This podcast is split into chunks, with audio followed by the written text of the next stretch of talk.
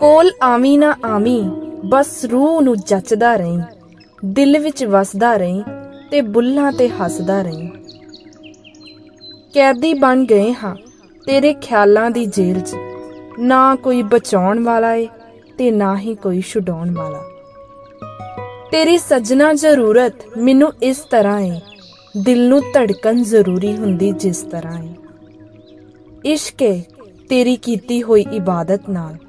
ਬੇਇੰਤਹਾ ਏ ਤੇਰੀ ਹਰ ਇੱਕ ਆਦਤ ਨਾਲ। ਤੇਰੇ ਹਿਜਰਾਂ 'ਚ ਹਾਲ ਬੇਹਾਲ ਜਿਹਾ ਲੱਗਦਾ ਏ। ਹੁਣ ਤਾਂ ਇੱਕ ਦਿਨ ਵੀ ਸਾਨੂੰ ਇੱਕ ਸਾਲ ਜਿਹਾ ਲੱਗਦਾ ਏ। ਦੇਖ ਸੱਜਣਾ, ਕੈਸੇ ਨੇ ਹੋਏ ਹਾਲ ਮੇਰੇ। ਕੋਲ ਨਹੀਂ ਏ, ਫਿਰ ਵੀ ਤੂੰ ਦਿਸੇ ਨਾਲ ਮੇਰੇ। ਚਲ ਰੂਹਾਂ 'ਚ ਮਿਲ, ਜਿਸਮਾਂ ਤੋਂ ਅਧਿਕ ਹੋ ਜਾਈਏ।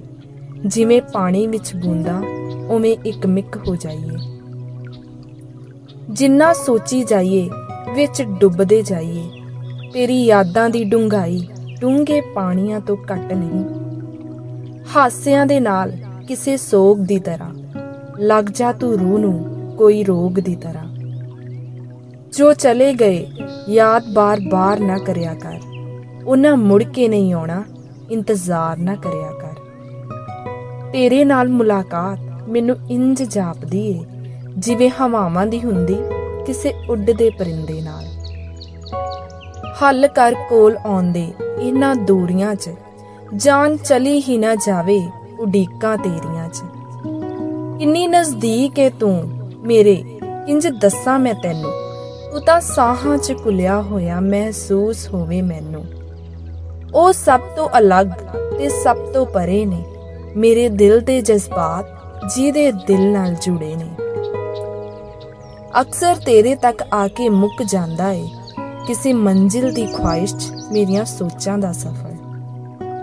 ਗੁਸਤਾਖ ਦਿਲ ਦੀਆਂ ਨਾ ਮਰਜ਼ੀਆਂ ਤੋਂ ਆਜ਼ਾਦ ਹੋਣਾ ਏ, ਤੇਰੀਆਂ ਯਾਦਾਂ 'ਚ ਬਰਬਾਦ ਹੋ ਕੇ ਆਬਾਦ ਹੋਣਾ ਏ। ਦੋ ਰੂਹਾਂ ਦੇ ਇੱਕ ਹੋਣ ਦੀ ਮਿਸਾਲ ਹੈ ਮੁਹੱਬਤ 'ਚ ਮਿਲਾਪ ਇੱਕ ਐਸਾ ਵੀ ਕਮਾਲ ਹੈ ਮਿਲਾਪ ਤੇਰੇ ਨਾਲ, ਜਿਵੇਂ ਰੂਹ ਦਾ ਰੂਹ ਨਾਲ। ਨੇੜਤਾ ਤੇਰੇ ਨਾਲ, ਜਿਵੇਂ ਹੱਥਾਂ ਦੀ ਛੂ ਨਾਲ।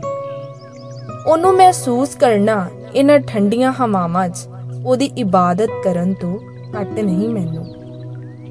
ਚੱਲ ਪਰਿੰਦੇ ਬਣ, ਕਿਤੇ ਉੱਡ ਚੱਲੀਏ।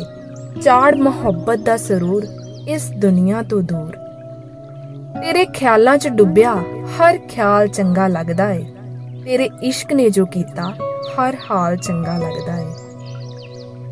ਜਦੋਂ ਦਾ ਅਪਣਾਇਆ ਏ, ਤੂੰ ਮੈਨੂੰ ਮੈਨੂੰ ਰੱਬ ਮੇਰੇ ਕੋਲ ਜਿਹੇ ਜਾਪਣ ਲੱਗਾ ਏ। ਮੁਕੰਮਲ ਹਾਂ ਮੈਂ, ਜੇ ਤੂੰ ਰਹਿਬਰ ਬਣੇ ਮੇਰਾ। ਮੁਕੰਮਲ ਹੈ ਜ਼ਿੰਦਗੀ, ਜੇ ਸਾਥ ਹੋਵੇ ਤੇਰਾ। ਇਸ ਜਨਮ ਨਹੀਂ, ਕਿਸੇ ਹੋਰ ਜਨਮ ਸਹੀ। ਕੋਲ ਹੋ ਕੇ ਨਾ ਦੂਰ, ਅਸੀਂ ਮਿਲਾਂਗੇ ਜ਼ਰੂਰ।